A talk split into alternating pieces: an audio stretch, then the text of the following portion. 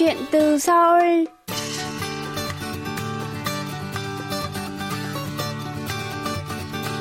Xin chào quý thính giả, tôi là Hương Cao và đây là chuyên mục Chuyện từ Seoul phát sóng trên đài phát thanh quốc tế Hàn Quốc KBS World Radio. Tuần này, chúng ta sẽ trò chuyện với bạn Nguyễn Thị Phương Thảo, đang học năm thứ tư hệ đại học, chuyên ngành quản trị kinh doanh, trường đại học Hansin, thành phố Osan, tỉnh Gyeonggi. Thảo được biết đến là nữ du học sinh Việt, sở hữu kênh TikTok với hơn 2 triệu người theo dõi. Trong chương trình hôm nay, chúng ta cùng trò chuyện với bạn Nguyễn Thị Phương Thảo, lắng nghe bạn chia sẻ về việc thành lập kênh TikTok cũng như những dự định phát triển trong tương lai nhé.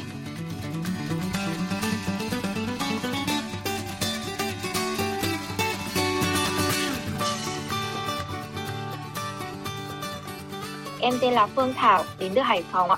Hiện tại em là du học sinh năm cuối ngành quản trị kinh doanh của trường Hansin ạ. Thảo này, điều gì đã đưa bạn đến với quyết định du học Hàn Quốc ngay sau khi tốt nghiệp cấp 3 tại Việt Nam? Dạ thật ra là tốt nghiệp cấp 3 xong thì em chưa có ý định đi du học Hàn Quốc luôn đâu ạ. Tại vì lúc đó thì gia đình em cũng gặp một chút khó khăn về kinh tế. Nên theo nguyện vọng của gia đình thì em học và làm việc với công việc là một giáo viên mầm non trong gần 2 năm ở quê nhà. Sau đó thì em thấy bản thân không có phù hợp nên em có xin phép gia đình cho em được đi nước ngoài. Và qua nhiều chuyện xảy ra nữa thì em được tới Hàn với tư cách là một du học sinh ạ. Thật ra là lúc mà quyết định đi nước ngoài thì có ba sự lựa chọn. Lúc ấy mẹ em cho em ba sự lựa chọn là đi Hàn, đi Nhật và đi Úc. Nhưng mà sau khi tìm hiểu ngôn ngữ của ba nước thì em thấy là em cảm thấy thích với cả tiếng Hàn nhất ý. Nên là em có bảo mẹ là em muốn đi Hàn và mẹ em cũng đồng ý nên là em được đến Hàn ngay thời điểm đó. Đến giờ thì em vẫn thấy may mắn vì thời điểm đó được gia đình ủng hộ đi du học Hàn. Được biết, bạn rất hứng thú với lĩnh vực kinh doanh. Phải chăng đây là lý do khiến bạn lựa chọn theo học chuyên ngành quản trị kinh doanh tại trường đại học Hansin? Thật sự thì em là một người rất thích kinh doanh. Từ hồi cấp 1 hoặc là cấp 2 thì em đã làm những món đồ handmade nhỏ nhỏ để bán cho bạn bè hoặc là người thân xung quanh rồi. Nên khi thấy việc học để làm một giáo viên mầm non không đúng với những gì em mong muốn ấy thì suy nghĩ đầu tiên của em đó là em phải đi xa kiếm tiền rồi về kinh doanh, chứ không thể tiếp tục làm công việc là giáo viên mầm non được may mắn là khi được sang Hàn du học thì em được chọn học ngành mà mình mong muốn nên là em cũng không đắn đo gì mà chọn luôn ngành quản trị kinh doanh vào thời điểm đó và đúng là việc học ngành quản trị kinh doanh thì đã giúp em rất là nhiều và chắc chắn là sẽ giúp em nhiều trong định hướng tương lai của bản thân ạ. Vậy động lực nào đã thôi thúc bạn bắt tay vào làm TikTok? Nói về động lực thì em nghĩ là không có động lực nào đâu ạ. Vì ban đầu chưa bao giờ em nghĩ là có một ngày em sẽ trở thành một TikToker. Tình cờ một ngày em cùng với hai người bạn nữa, ngồi nói chuyện với nhau tại cửa hàng tiện lợi. Các bạn của em là những người khá quan tâm đến TikTok, nên có bảo với em là dạo này du học sinh Hàn làm video về TikTok khá là nhiều. Nhưng hồi đó điểm chung với các clip TikTok của du học sinh thì có chút hơi tiêu cực. Em với những người bạn em thấy là cuộc sống du học sinh không có nhiều tiêu cực đến như thế, và tất nhiên khó khăn cũng có, nhưng mà bên cạnh đó thì cũng còn rất nhiều thứ thú vị và màu hồng. Thế là em đã làm một clip vui nhộn với nội dung là mua tất cả đồ màu hồng trong cửa hàng tiện lợi. Em cũng không ngờ là được mọi người thích nhiều đến như thế. Mời bạn có thể chia sẻ cụ thể hơn về kênh TikTok của mình không? TikTok của em từ ngày mới bắt đầu thì đã gắn liền với nội dung là đồ ăn tại cửa hàng tiện lợi rồi ạ. Và thỉnh thoảng thì em cùng những người bạn khác gặp nhau á thì đi ăn đi chơi hoặc là có gì vui vui thì em cũng quay để đăng lên. À, với em thì kênh TikTok với nội dung càng đơn giản thì sẽ cho người xem cảm giác được thoải mái và thư giãn khi xem các clip của mình. Nên là em luôn muốn làm những clip đơn giản nhất ạ. Em có nhớ khoảng thời gian mà em làm những clip đầu tiên thì là khoảng vào tháng 4 năm 2020 ạ. Ờ, lúc ấy thì bọn em mới bắt đầu vào kỳ học mới nên là có hẹn gặp nhau ở cửa hàng tiện lợi để học bài với cả nói chuyện với nhau nên là từ lúc ấy là em dành nhiều thời gian ở cửa hàng tiện lợi và bắt đầu quay những clip ở cửa hàng tiện lợi ạ. À, ngay từ những video đầu tiên thì bạn đã nhận được rất nhiều lượt yêu thích và chia sẻ. Bạn có cảm thấy bất ngờ khi kênh TikTok của mình nổi tiếng quá nhanh không? Ừ, đúng là clip đầu tiên em đăng về cửa hàng tiện lợi thì sáng hôm sau bạn của em nhắn tin cho em và là clip đó thì có rất nhiều người xem. Em cũng tò mò mở điện thoại vào xem thì lúc ấy lại so với bất ngờ thì em hơi hoang mang ấy ạ.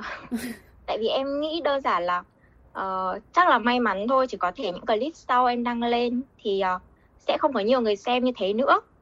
Nhưng mà cho đến khi những clip sau đó em đăng lên thì vẫn nhận được sự quan tâm của mọi người thì lúc ấy em mới bắt đầu bất ngờ ạ.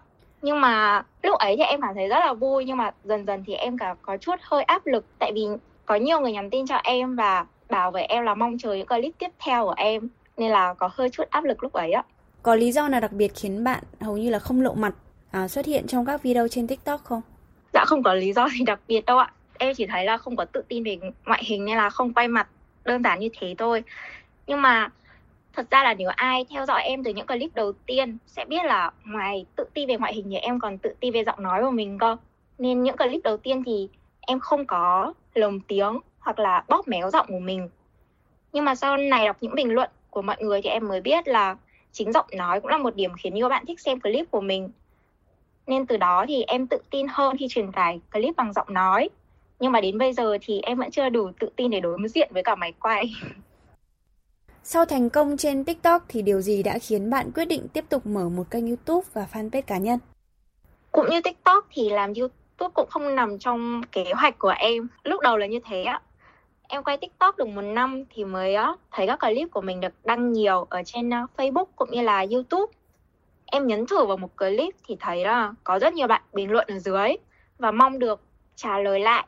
Nhưng mà không phải là em đăng nên là em không thể trả lời được ấy. Nên lúc đấy em mới suy nghĩ là em sẽ làm một kênh youtube để có thể tương tác trực tiếp với các bạn. Những bạn mà không hề biết em ở trên tiktok ấy ạ. Thế là kênh youtube của em ra đời từ lúc ấy và thời điểm đó thì em cũng làm một kênh fanpage luôn ạ.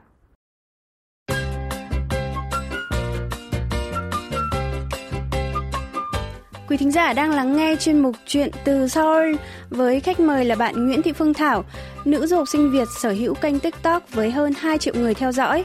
Mời quý vị tiếp tục lắng nghe.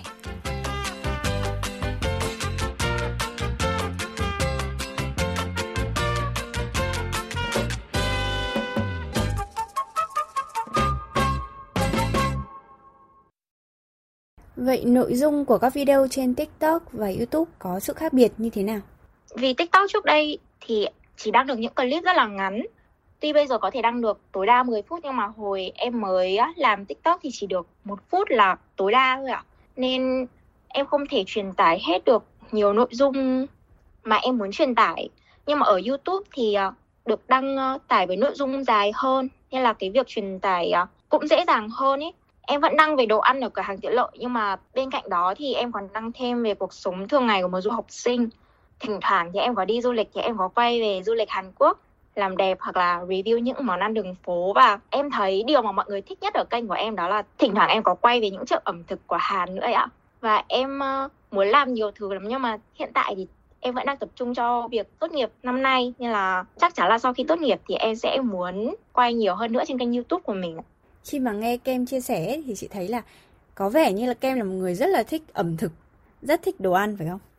Dạ vâng ạ. Tại hồi uh, trước ở Việt Nam thì em thấy ở Hải Phòng có rất là, là nhiều món ăn ngon ấy. Nên là em cứ nghĩ là đồ ăn ở Hải Phòng là ngon nhất rồi. Nhưng mà cho đến khi em đi sang Hàn ấy ăn nhiều món mới thì em mới thấy là đúng là mỗi quốc gia thì sẽ có nhiều những cái món ăn hoặc là hương vị ẩm thực khác nhau ấy. Nên là em muốn là sau này em sẽ đi nhiều nước khác nữa. Và cũng là để thưởng thức ẩm thực của các nước thôi. Thông thường thì bạn mất bao lâu để hoàn thành một video trên tiktok? Thường thì tiktok là em sẽ quay vào buổi tối. Thời gian chính vào ban ngày của em thì vẫn là học. Xong buổi tối thì em có làm việc một xíu nữa nên là thường em sẽ đi quay vào buổi tối. Và việc quay xong cắt ghép video và lồng tiếng thì em thường làm trung bình trong khoảng 2 phút.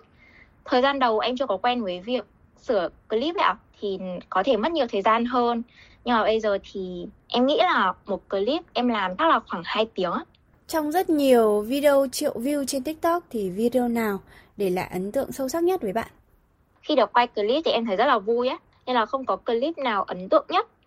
Nhưng mà để nói một clip mà em muốn nhắc tới thì chắc là clip đầu tiên tại vì clip mà mua tất cả những cái đồ màu hồng ở cả hàng tiện lợi ấy thì nó lại đánh dấu cái thông điệp cũng như là nội dung cho tất cả các clip sau này của em để cho mọi người có thể thấy là một kênh tiktok của một cô nàng du học sinh lạc quan và cực kỳ mê đồ ăn ở cả hàng tiện lợi được biết bên cạnh làm TikTok thì Thảo còn có đam mê kinh doanh thời trang, đặc biệt là những trang phục mang phong cách Hàn Quốc.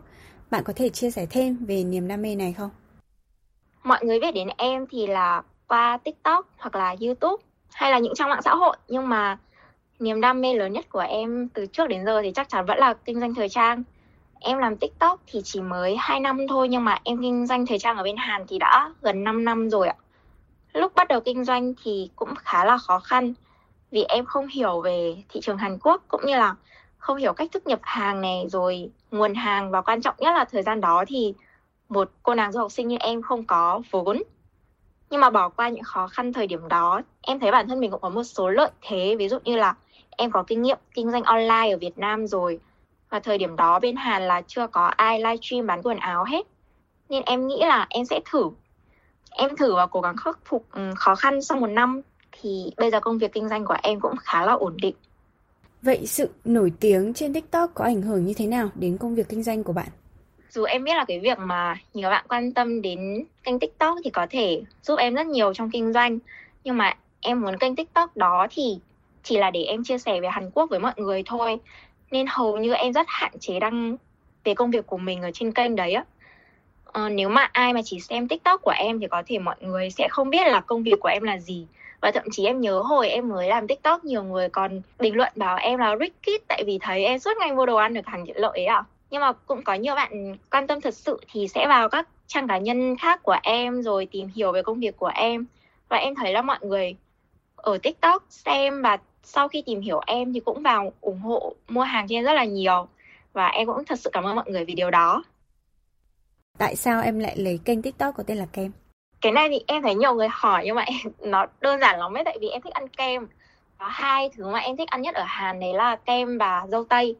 Nên là Facebook của em thì em có để nguyên là kem dâu tây nhưng mà khi TikTok thì em muốn mọi người nhớ đến đơn giản hơn. Tại vì kênh của em nội dung của nó cũng rất là đơn giản nên em muốn cái tên cũng đơn giản hơn là em để kem thôi. Đơn giản vì em thích ăn kem chị ạ. Sự nổi tiếng quá là lớn của kênh tiktok của mình khiến kem cũng nhận được rất là nhiều những cái tin nhắn từ uh, mọi người. Em làm thế nào để có thể trả lời hết được những cái tin nhắn đó hoặc là có một cái phương pháp nào đấy để đáp ứng lại sự à, chờ đợi của các bạn không? Bản thân em nghĩ thì kênh TikTok của mình ấy có phát triển hay không đấy là phụ thuộc hoàn toàn vào sự yêu mến của mọi người ấy. Nên là khi mọi người yêu mến mình thì mới muốn tương tác với mình hoặc là nói chuyện với mình riêng hơn ấy. Nên là mọi người có nhắn tin với em. Thời điểm đầu thì em thấy là không có quá nhiều bạn nhắn tin, tại hồi đấy em cũng chưa có được nhiều nhiều bạn theo dõi như bây giờ ấy ạ à.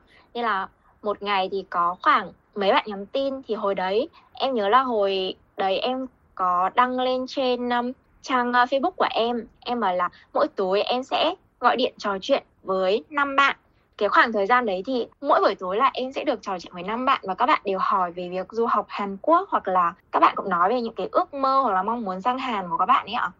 Nhưng mà sau sau một khoảng thời gian thì em thấy là mỗi ngày cái lượng tin nhắn mà mọi người gửi cho em nhiều hơn ấy. Mà em lại không thể có thời gian để có thể trả lời lại tất cả mọi người. Nên là em cũng có hơi áy náy thì sau này em mới nghĩ là nếu mà không thể trả lời riêng từng bạn một thì mình phải làm cái gì đó mà có thể tương tác với mọi người hoặc là trả lời những câu hỏi của mọi người một cách cụ thể nhất. Thì em nghĩ là em bắt đầu livestream để có thể tương tác trực tiếp với mọi người hơn. Và ví dụ như những bạn mà có cùng câu hỏi thì mình cũng có thể giải đáp thắc mắc của các bạn một cách cụ thể hơn. Thì em cũng có thử livestream mấy lần rồi. À, nhưng mà do gần đây thì em có hơi bận tại vì em là năm cuối nên là cái việc ví dụ như là tốt nghiệp hoặc là viết luận văn ấy cũng không có thời gian nữa nên là em nghĩ là sau khi tốt nghiệp thì em sẽ livestream nhiều hơn để có thể nói chuyện với các bạn nhiều hơn và thật sự em rất muốn như thế. Câu hỏi cuối cùng dành cho Kem. Mời bạn chia sẻ về kế hoạch sắp tới kế hoạch sắp tới của em thì em nghĩ là tất nhiên là nếu mà tốt nghiệp xong thì việc đầu tiên em phải là có thể đổi được visa và tiếp tục ở lại Hàn thêm một thời gian nữa các em có thể là vừa trau dồi thêm hoặc là phát triển cái công việc hiện tại của em ví dụ như là làm TikTok, làm YouTube hoặc là kinh doanh thời trang. Em hy vọng là cái việc đổi visa nó có thể suôn sẻ. Tiếp theo đấy thì như lúc ừ, chia sẻ với chị là em có đang làm một kênh TikTok về thời trang ấy nên em muốn là sau khi tốt nghiệp thì em sẽ có thời gian để tập trung vào kênh đó nữa và cái việc thứ ba mà em muốn làm đó là phát triển kênh youtube của mình để có thể truyền tải được nhiều điều thú vị hơn về du học Hàn Quốc cho các bạn ở Việt Nam cũng như là những bạn mà quan tâm đến Hàn Quốc